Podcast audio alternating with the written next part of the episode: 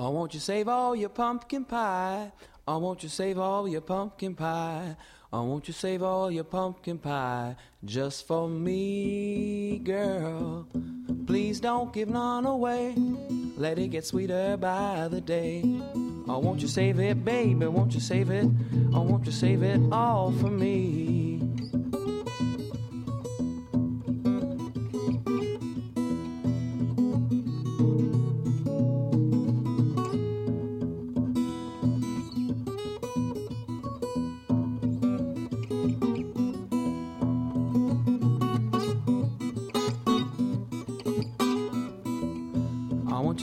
All your cherry jam?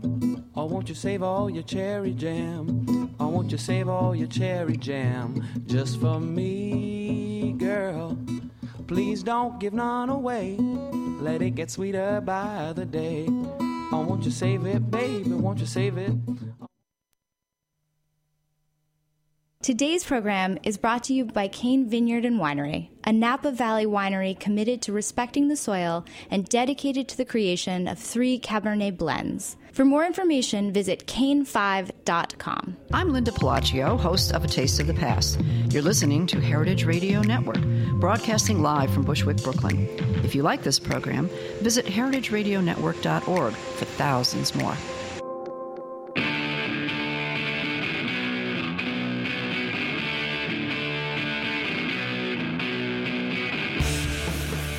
Good afternoon and welcome. This is What Doesn't Kill Ya Food Industry Insights. I'm your host, Katy Keiffer. And today we actually have guests in the studio. It's amazing. We're going to talk about one of the new paradigms in eating in the United States. And uh, to that end, I have invited uh, Matt Wadiak. Wadiak. Wadiak. Thanks for having me. Um, yeah, to join me, he is the uh, chief operating officer and a founder of Blue Apron. If you haven't seen uh, Blue Apron's um, promotional materials, believe me, I'm sure you will be soon because they seem to be expanding like um, you know amoeba. Um, but anyway, they they provide a very interesting service, and we're going to dissect that. Uh, Matt is a graduate of the CIA in Hyde Park, so he actually does know how to cook. Um, he began his career by cooking for chefs Charlie Trotter and Paul Bertolli, and later spent several years sourcing and importing rare ingredients like white truffles for chefs and food companies around the world. That's a fun gig. I would have loved to do that. um, in 2004, Matthew founded Cook's Venture, a catering and events company. As executive chef, he and his team hosted and cooked for culinary events for a wide array of clientele, including Presidents Bill Clinton and George W. Bush. You were in the same room with George Bush, Matt, and you actually say that. Everybody eats. That's all I can say. I don't know. I think I would have stood on principle for that one. So, um, one thing I didn't find out from um, looking at your website of Blue Apron is when did it start? It's like three years old, four years old. Yeah, we started about three years ago, and it was me and my two co- co-founders, uh, Matt Salzberg and Ilia Papas.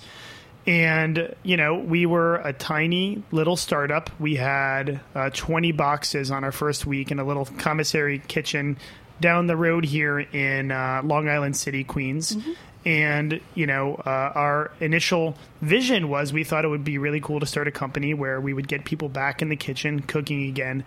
And it just really took off. And it was really, Yeah. really amazing to see that. Was that word of mouth? So wait, wait, let's let's explain for people who don't know what Blue Apron is, in case you don't live in the New York City metro Sure. area, or even in the United States, as I do Mm-hmm. have an international audience. Um, how does Blue Apron work, and what is it? Let's start with the basics. So we deliver to the whole country, 90, over 99% of the country. And what we do is we will send our subscribers a box of food with all of the ingredients you need to cook recipes at home with the ingredients that are measured out to those recipes, a recipe card, and step by step instructions and exactly how to do it with photographs along the way for each step. I know it's amazing. I've actually seen one of the reasons I got interested in you is not only because of the growth of these companies, but but also because one of my neighbors subscribes, and so she showed me just the recipe cards themselves. I was so impressed with like it's got the photography, it's in four color, it's on this thick, heavy cardstock. I mean, just printing those must cost a fortune. So um, first, let's find out how many of these companies are nationwide besides you. What's your Well, who, the, who you are know, your there- big competitors? There are a lot of companies that kind of do what we do, but we're by far the biggest in our Right. space, and we're the you know the only one that's really focused on sustainability, farm sourcing, soil management, all of the things that we think that ethically drive food forward to the next level. Right. And you know, we don't really think about our company in terms of what's competitive out there. We're in a, a trillion dollar industry of buying food and groceries. And the way that we think about it is, you know, if you think about food over the course of the next 10, 20 years, it's not going to be the same as it has been traditionally. With the advent of the internet, everything changes. Pharmaceutical industry has changed. The way we consume goods and buy, you know, a, a, a radio changes. You go on Amazon.com, right? Yes. The way you do anything in your life has changed because of the internet. And really, the one industry that's been lagging for, you know, the last 10 years has been the food industry. So that will mm-hmm. change too. And we think that, you know, there's a huge market in front of us, and everybody who eats can be a consumer of, of some a different way to buy food online. so, um, what kind of numbers are we actually talking about? Are you allowed to divulge your uh, client base? Well, we're, we're serving millions of meals per month now, Uh-huh. and you know hundreds of thousands of subscribers without being too specific. Right. But um, you know it's it's growing really quickly, and it, it turns out that you know people are hungry for something metaphorically and, and, and actually you know physically for something different. They want they want change in their, their food system in the way they buy their food, and you know it's it's our job to responsibility. Re, we have responsibility to fulfill that. Right, right. So what's the what's the average cost per meal, and how long do customers tend to stay with you, or is it like a long term relationship, or is it like they'll do it for a few weeks and then maybe suddenly they're full of confidence and they can do it themselves, or they suddenly realize eating at home isn't that hard, or Yeah. what's the how's that shake out? So our meals start at eight seventy four per person per meal. Okay, how do you do that? Stop right there. So one of the things that we do That's a good question. How do you do Yes, it? How do you ser- how do you cheap, serve Matt. people like really great produce Yes. and really great meats for a good price? You know, it's vertical integration. It's taking steps out of supply chain. You know, a lot of consumers don't realize when they go to a grocery store that food has often already been handled two or three or four times before it gets to that store, from when somebody grows it to contracts it to another organization to a distributor to a grocery store. Right. So there's a, obviously a lot of cost and packaging associated with that, and we we eliminate a lot of that by buying it directly from farmers who are growing foods specifically for us. Mm-hmm. And you think about you know a 20 30 percent markup on food every time it goes through another person, food becomes really inaccessible really quickly. You know, we're able to actually run a healthy business while working directly with people and lower the cost of food on average. So you're cutting the distribution. You're essentially bypassing the the sort of current distributor model. exactly right. So is uh, is you laugh like that's crazy, but but No, no, it I is kind of crazy because well, people, you know, it- honestly, in the very beginning when we started doing this, people didn't want to do that. It was challenging. There are these paradigms set up for how food is delivered in, in the United States, and it's unfortunate. And you know, this all sort of came um, out of when I was a young chef working in Italy, working in France. I would go to the local markets where farmers Right. were selling, selling foods to people directly, and the cost of you know uh, a tomato at an Italian farmers market is very different than the cost of a tomato at Union Square at the farmers market, which is an incredible market. People should go there if they haven't been.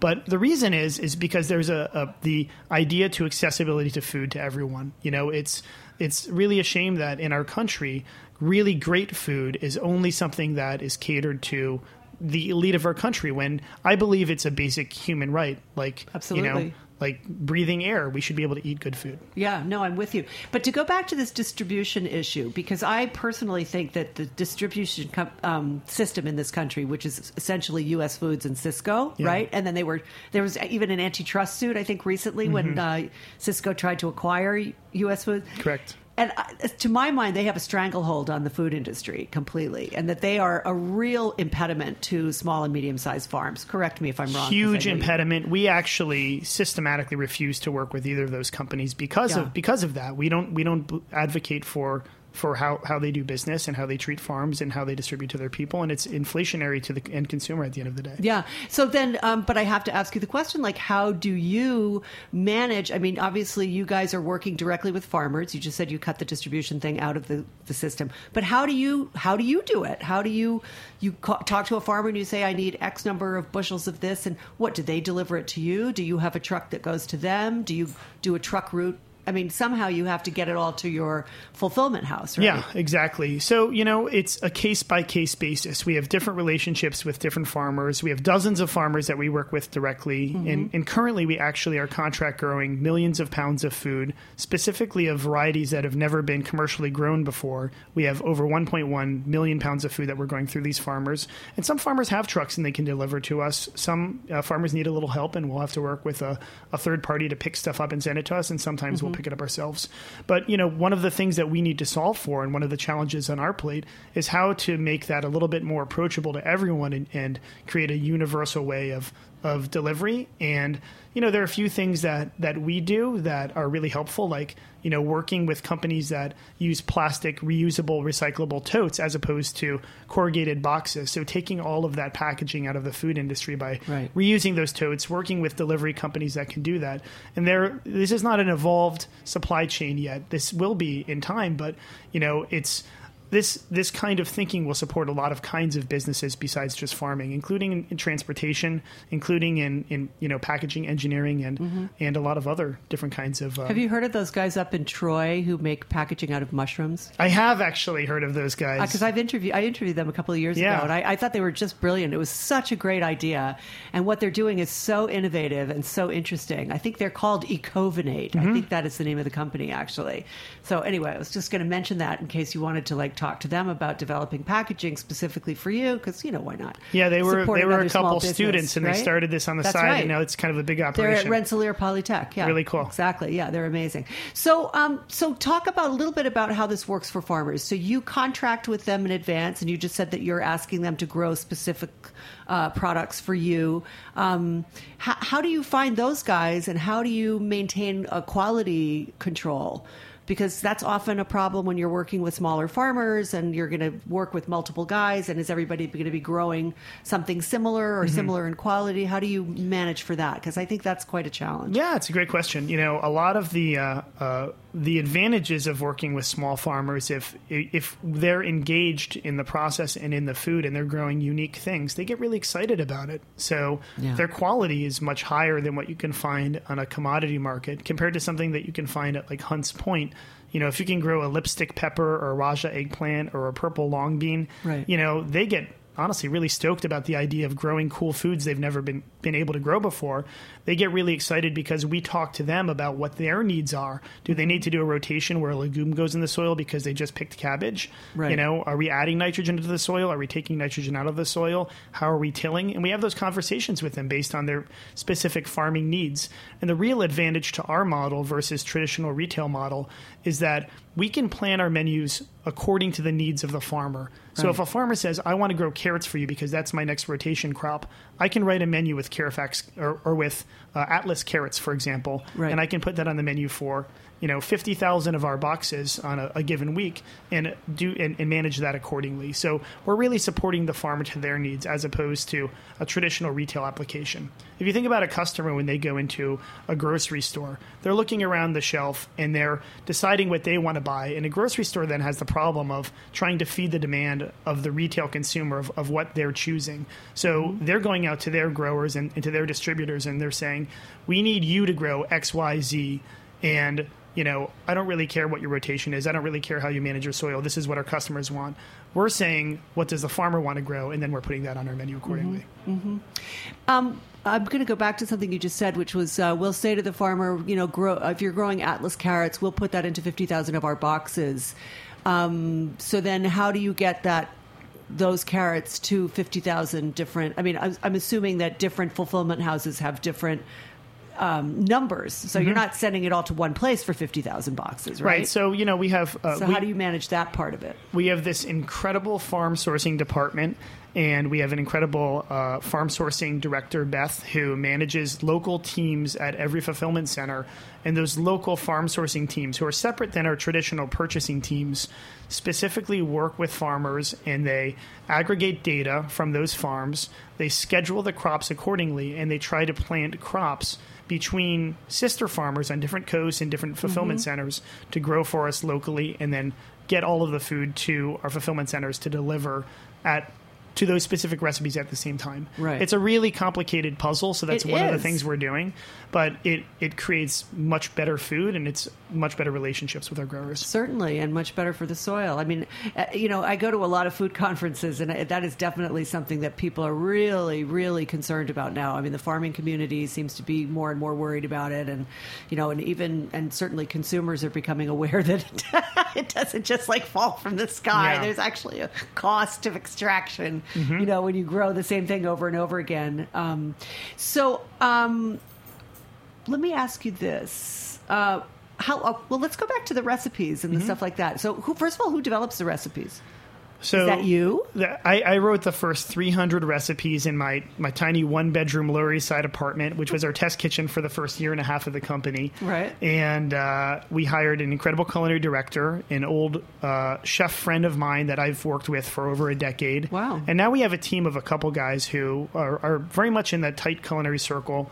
Um, our culinary director is a guy from Blue Hill Stone Barn. He worked up there, really Great. smart guy.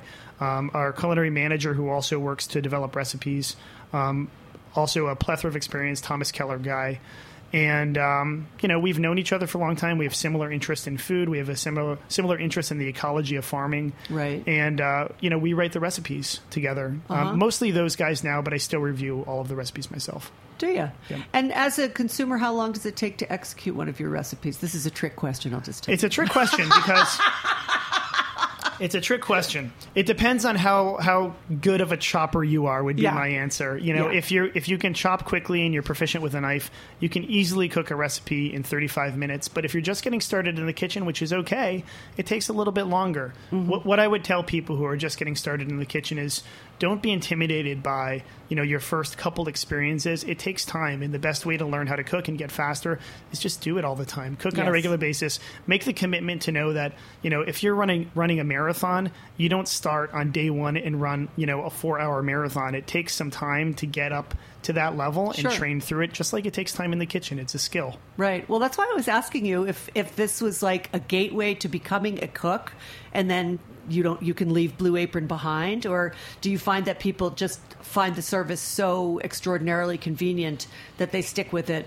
It's a gateway No to becoming what. a cook. And if you cook Blue Apron every day, you will not necessarily need Blue Apron, but nobody needs Blue Apron. Blue Apron is a better solution to cooking because we do a lot of the work in terms of You do the shopping. planning. We do a lot, Yeah. and the meals are good, and we do a lot of the work in terms of not just the shopping, but also shopping for really great stuff and finding things Right. that that are not really available in the common space. And also spices. I mean, we should describe like what a package when you get a carton from Blue Apron. And I, I don't mean to give an infomercial. I hate doing infomercials, but it really, I was just blown away when I saw this. So what happens is you get, it's all in these like nice little freezery bags or whatever, you know, refrigerated things. And it's like you, if you need one scallion, there's one scallion. If you and so the great thing about it, to my mind, also to you know to give you another plug here. Oh my god, I hate myself. But um, to give you another plug is there's no waste. You're not buying a bunch of scallions, using one or two, and the rest of them become slime in your refrigerator. Which you know, guilty as charged. I've done that a million times, and I am a very proficient cook. I did cook professionally for many years, and I still waste food all the time just because I'm not always home. Yeah, you know, it happens. I mean, everybody's bought you know that that head of kale or, or Right. lettuce or cilantro or whatever, and then you use it for one dish, and you open your fridge a week later, and it's rotten. You have to throw it out. Yeah, and right. you actually USDA. This is a, a little known fact. The USDA estimates that twenty five to fifty percent of fresh food that Americans buy ends up spoiling and Oh, getting thrown no away. question. There is there's absolute data to support that. In fact, forty percent of the entire food supply in this country winds up in landfill. Yeah. I mean that includes meat, not just produce. It's Yeah. like you know, and plus prepared foods and restaurant stuff, and you know, it's just it's epic, and it really it must stop. Um, we are. Oh, I have one last question. Then we'll take a short break. Sure. Um, you sell. I noticed a lot of kitchen equipment on this Mm-hmm. on your website. Was that part of your original plan, or did you discover people just didn't have the tools? Yeah, I don't know if it was part of the original plan. We we think it's great because it supports you know people's cooking, obviously, Sure. to be able to have access to good equipment. But one of the issues that I always had as a cook, and you know, uh, my friends and family members would always ask me, "What should I buy?" You know, I go into Mm-hmm. like Bed Bath and Beyond, and there's like a million things to choose Absolutely, from. yeah. And even in like a really good cook shop, you know, you go to like JB Prince in New York, which is like the best culinary shop in the world, basically.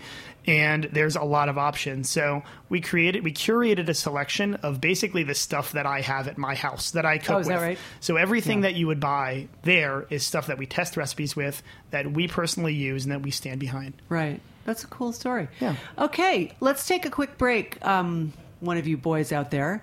Um, we're going to have a little sponsor drop. Sorry, Jack. and then we'll be right back with Matt Wadiak from Blue Apron. We have more to talk about. We're going to talk policy after this.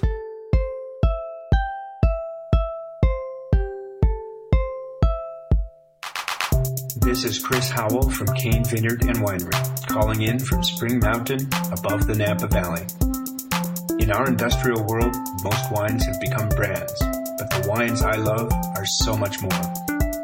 Fine wine is a civilizing substance that connects us to nature. It cannot be stamped out in a factory. If you're listening to this great show, you probably eat different. I urge you to drink different too. Go deeper. Cain5.com.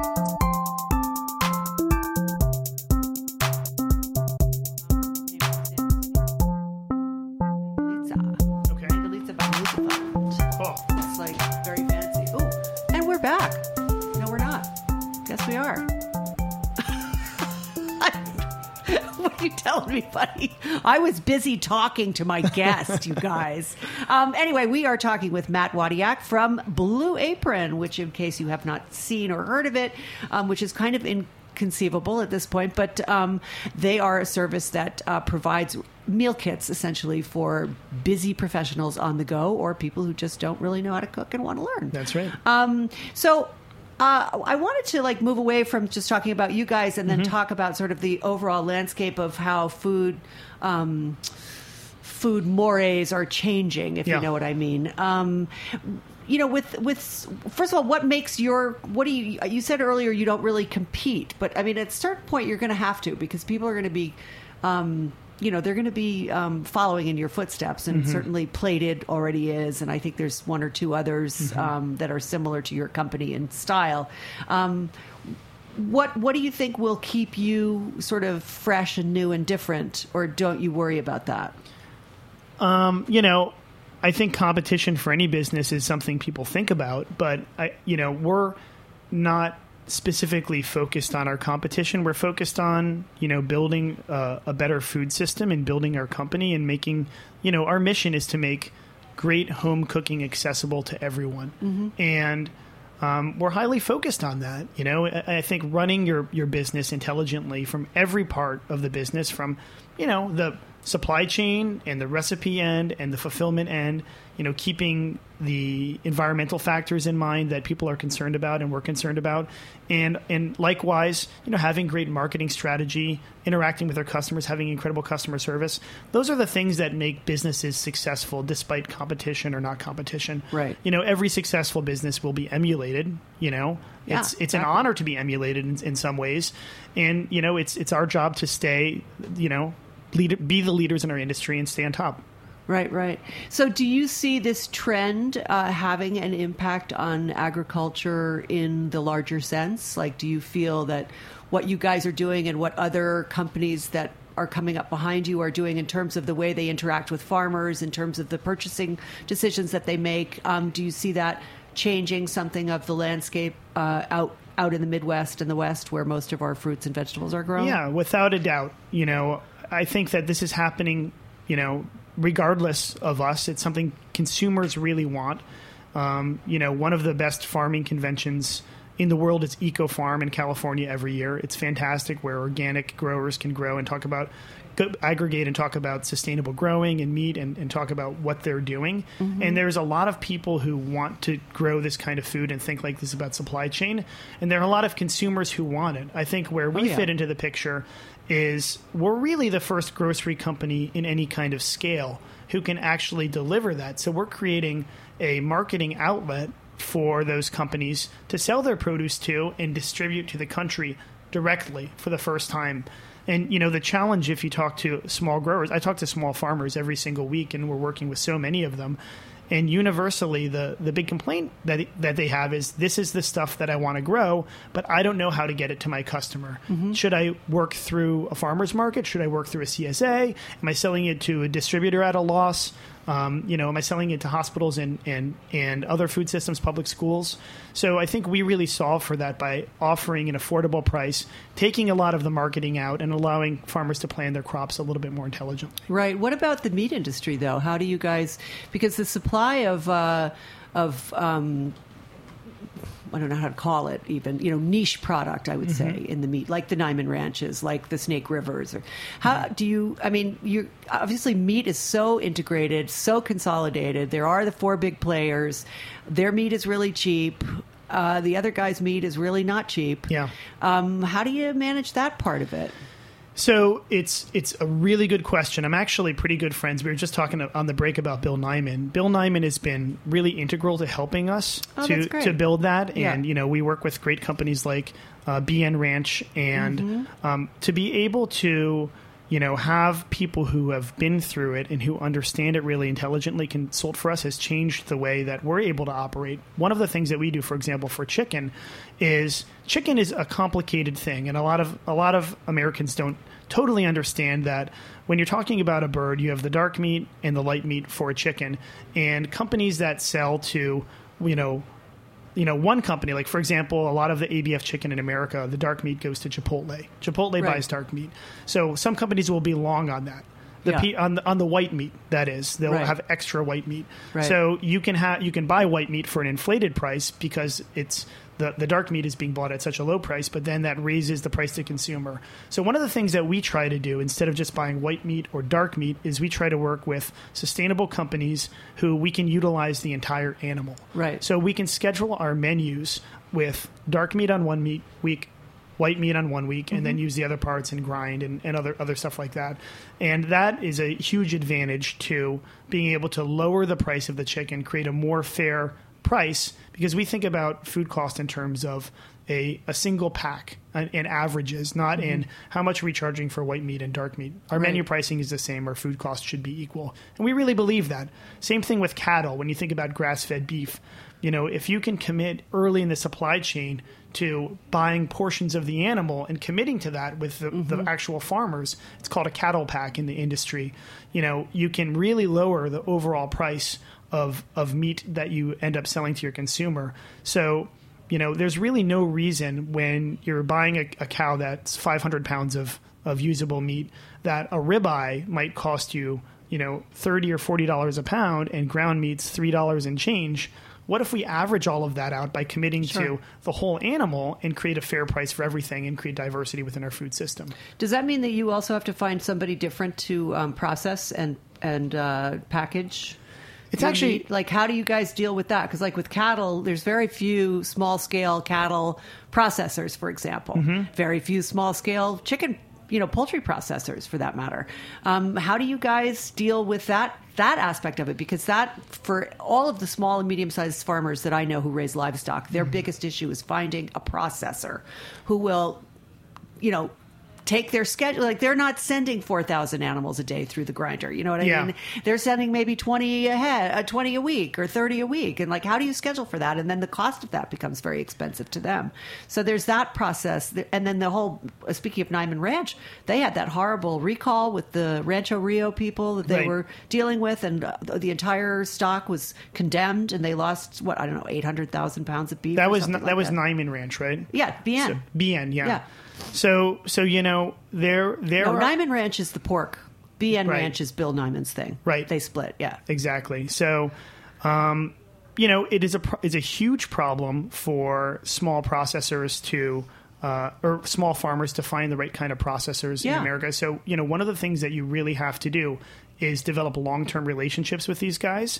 You have to get in, you have to talk about strategy, not to mention the fact that if, if you go to a small grower today and you say, I want to buy, you know, 100,000 chickens from you and schedule them like like this and create the pricing model and create the full bird utilization that like we tried to try, like, like we yeah. try to do they'll tell you you're crazy. We can't do it because the the way that it works in in the poultry world for we'll just use poultry as an example, but it's similar for all, all animals. Is that you know a you have your genetics. You know these farms, although they you know own these chickens and they own the, much of the supply chain. They don't own the genetics. Big corporations own genetics, and that's just universally true. Yeah. Then there's breeding. Then there's the Well, they don't own the chickens either. They're just contract growers Some of them do for. Tyson and Perdue. for Tyson and Perdue, but for the smaller guys, Oh, for like there's smaller a company guys, called yeah. Mary's Yeah. Chicken that we work with out on the West Coast. uh, I was going to ask you who you had found. Yeah, Dave Pitman, your- Mary's Chicken, great Right. Mm-hmm. guy. He also is like friendly with Bill. It's a very small circle. The people, it's like a handful of guys who are doing this the right way, and they those guys will own their feed. They'll own their their hatcheries. They'll Mm-hmm. Right. own their chickens, and they'll they'll actually own the slaughterhouse and the packaging facility that that So takes care of everything. So they have everything. vertically integrated. That is vertically Yeah. integrated, and, and that's actually how you do it. And you create a long term strategy to say, okay, this is what our forecast is going to be a few months from now. Right. This is what we have to do, and you you set those relationships and. The companies are very wary. They're very, you know, traditional, much like any other farm, any other form of agriculture. You have to go around to their place, kick around some dirt. You meet their families, you shake hands with them, you, you maybe cook a meal, Yeah. and you start talking about this stuff. And that's how we've been able to solve for a lot of our problems is through those relationships and Right. through my relationship, honestly, as as a cook. You know, I know Bill because I was a, a cook at Oliveto back in 1999, and he used to come in with a you know a pig over his shoulder Right. from his backyard, and he'd have to chase it around and you know through the acorns and and pull it out and, and bring it in. Yeah. So I Yeah. you know it. It's these are these are really long term problems and they require long term solutions. Yeah. What about um, how do investors play into companies like yours? And do you see more interest on Wall Street in these food related businesses with specific philosophical intent, like Blue Apron or like Dig Inn, a seasonal market? I interviewed them last week. I mean, I'm really curious about how these, you know, you guys with the, you've got the bigger scale going, you, you're solving some of these major problems. Um, and I'm curious because Dig In, for example, got a huge amount of money off of Yeah. Wall Street out of a, a hedge fund that the the founder had been or investment uh, group that the founder had been working with. How do you what do you think is happening on Wall Street in terms of investment into companies like yours? Didn't you just get a new big infusion of cash? Yeah, we just raised around. You know, it's that's uh, it's an interesting question. You know, I try Uh, to make it it's funny. It's it's yeah, I know. They're all they've all been very interesting. It's funny. It's funny though because when we entered into the food space, you know, my my partner Matt is a venture capitalist. He worked in private equity. Really smart guy.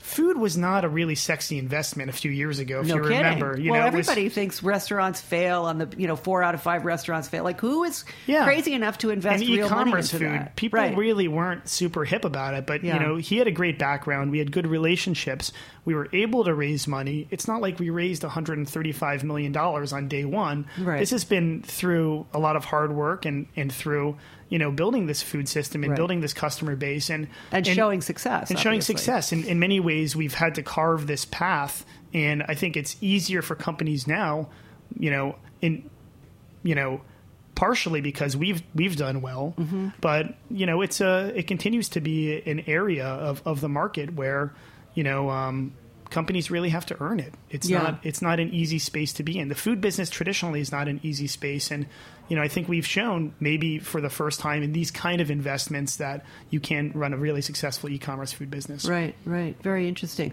So um, we have a few minutes left, and I here's my biggest question for you. Okay, this is what I asked the guy from uh, Dig Inn as well. Can you imagine a point where you and similarly minded businesses, as in like sourcing from these boutiques producers and, and calling the shots in terms of what farmers grow and stuff like that, can you imagine like coming together in an aggregate body and lobbying Congress the way, say, the National Cattlemen's Beef Association lobbies Congress to pass legislation for what they want. Can you imagine yourselves ever becoming like truly political? Because personally speaking, I think the only way any of this is ever going to change on the grand scheme is when we start legislating through the Farm Bill, through agriculture, other agricultural measures that are taken on a legislative level. Um, so, would you would you guys be like? Do you find that you're in a political space as well as in a space where you just want to have you know food, Yeah. food and social justice? Because to me, to me, they kind of go hand in hand. Right? It, it does go hand in hand, and advocacy and lobbying is necessary. Oran Hesterman, who helped write the Farm Bill from Michigan, Sure. he's the father-in-law of our culinary manager. Actually, Oh, kidding. So we're we're friendly, you know, and and it's that you know it's that kind of like. Um, that old Berkeley crew. A lot of those guys Yeah. are lobbyists. A lot of those guys are really heavily involved. You know, the Berkeley mafia, and and um, the Berkeley farm mafia. Um, they're they're they're they're really heavily involved in that kind of stuff. Um, you know, a lot of the people that we work with are forward thinking. We work with a guy named Bob Klein who owns a company called Community Grains. He's bringing in these these heirloom seeds from Italy, these wheat strains, growing them at farms like Full Belly, Full Belly in California, and making them into um, you know uh, the first whole grain from a single source pasta in America, and we're working with him. Right. And it's important to to aggregate that those ideas into something that's broader and and talk to you know Congress about you know things like GMOs, things like sustainable agriculture, moving money into the right places. It's a, it's a big problem, and we're very much thinking like that. Um, and I would absolutely you know be interested in. So we're going to be holding you to that. I- Okay? I mean, we're already having some conversations. You know, it's Well, I mean, are you are you meeting with Chuck Grassley? That's what I want to know. You know, Yeah. like, are, because I mean, honestly, I mean, has anybody talked to Tom Vilsack? I mean, he had Kathleen Merrigan on board to like do the "Know Your Farmer, Know Your Food" thing, Yeah. and not a fucking thing changed. Exactly. Basically, so I mean, that was very. Personally speaking, that was incredibly disappointing to see that they, you know, possibly with the best intentions in the world, certainly from Dr. Merrigan, um, you know, managed to accomplish essentially nothing. I mean, even the Food Safety Modernization Act has yet to be implemented because Congress doesn't want to vote enough money into the FDA and the USDA to make some of the changes necessary, you know, to and modernize some of the changes system. They're mean, making are are you know un- are going backwards. Like the backwards. HIMP, you know, instead of HACCP, now you have HIMP, which is HACCP based. I can't remember what it means, but Essentially it takes inspectors off the line for inspecting poultry and, and pork. I mean, these are not forward thinking people. These are people literally fighting for their lives in terms of uh, lobbying dollars and maintaining the status quo. And so that's why my new, like the end of every show now, I'm like, how political are you willing to get? Yeah. Like, who are you going to vote for? Like, are you writing your congressman? How do you spread your word to your consumers so that they too vote in a way that supports a better uh, system for everybody? it's a really really big deal for us and we have had our own problems supporting Mm-hmm. the food system because of legislation and it's it's a major major issue you know one of the problems that we have in California you know to buy farm produce directly from farms it goes through a series of inspections in in California specifically which are completely redundant and the produce I'm talking about um, you know pest control in California Yeah. You know, it goes through one inspection at the farm at the source. It goes through another inspection at a, a, a checkpoint. It goes through another inspection with us, and then it goes through the mail system. It goes through another inspection. Do we really need four different separate bodies checking for the exact same thing in California? The reason why they have those kind of regulations in place in many cases is it's their economic reasons because large factory farm growers Yeah. are trying to put more stops in place to limit the amount of business small farms can do. And there are just countless laws like that in different agricultural areas in the country that affect, you know, unfortunately, the little guy. Yes. And it's our job to support him. And, you know, the biggest thing that we can do as a company is support those small growers, work within those constraints, and then send people incredible food on a weekly basis. And when they start to appreciate that, we have power, the power of advocacy through our customers. Right. And That's that's, a lot bigger about. than honestly, you know, me and like five guys who are known in the industry, we need to really get hundreds of thousands of people behind this and, and really create a, a positive fight here. Oh, and yeah. I think when, when, when politicians see that, there are voters on the line who care about these things, and they if they can't get there, they're you know Chinese purple long beans because there are regulations in place that make them you know make those uh, ingredients either Yeah, you can't ship inaccessible or too across costly. state lines or whatever the. And yeah. a lot of those laws are just ridiculous laws created Yeah. by lobbyists from large farms. Yeah. So there there are ways to fight this. We have a vision for that in the future, and we stand behind it. That's fantastic. So, um, where can people learn more about Blue Apron? So you know, obviously our website www.blueapron.com, yeah, and uh, there or just some call me on my cell phone. Whatever. Yeah, just call Matt. He'll, yeah, because he can he, he can talk. Now that was this is a really interesting thing. I mean these these little. The, you know the issues that face the smaller scale farms, whether it's you're growing meat or you're growing produce, um, are just uh, you know, they are. I think I, I don't want to say that they are deliberate efforts to crush competition or to crush the small guy, but they're they're sort of like what Rachel Maddow. Um, she wrote a book called Drift about Mm-hmm. foreign policy which was about it was basically mission creep. And i think that's what happened. And i mean as we you know expanded the agricultural system in the 50s and 60s like all these unintended consequences occurred along the way. And now we have the system that we have.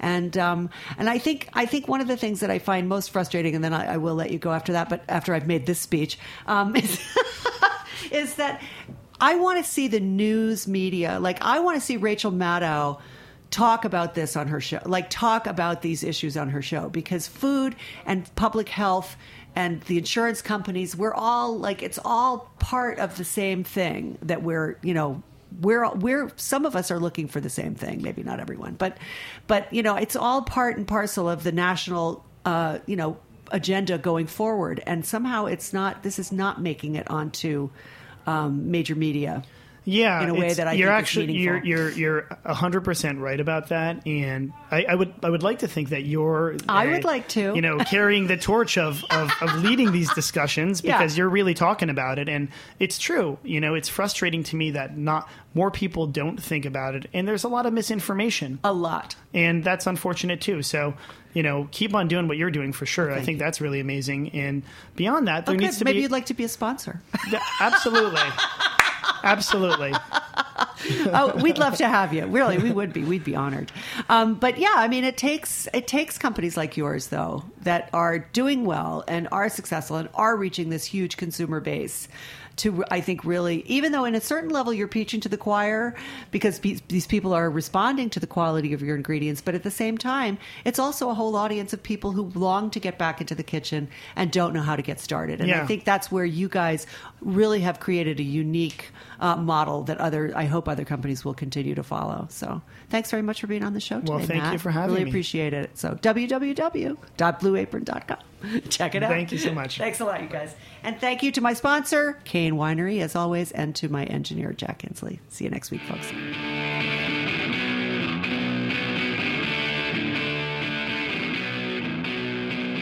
Thanks for listening to this program on heritageradionetwork.org. You can find all of our archived programs on our website or as podcasts in the iTunes Store by searching Heritage Radio Network.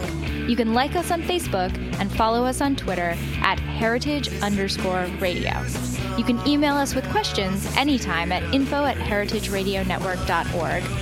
Heritage Radio Network is a 501c3 nonprofit. To donate and become a member, visit our website today. Thanks for listening.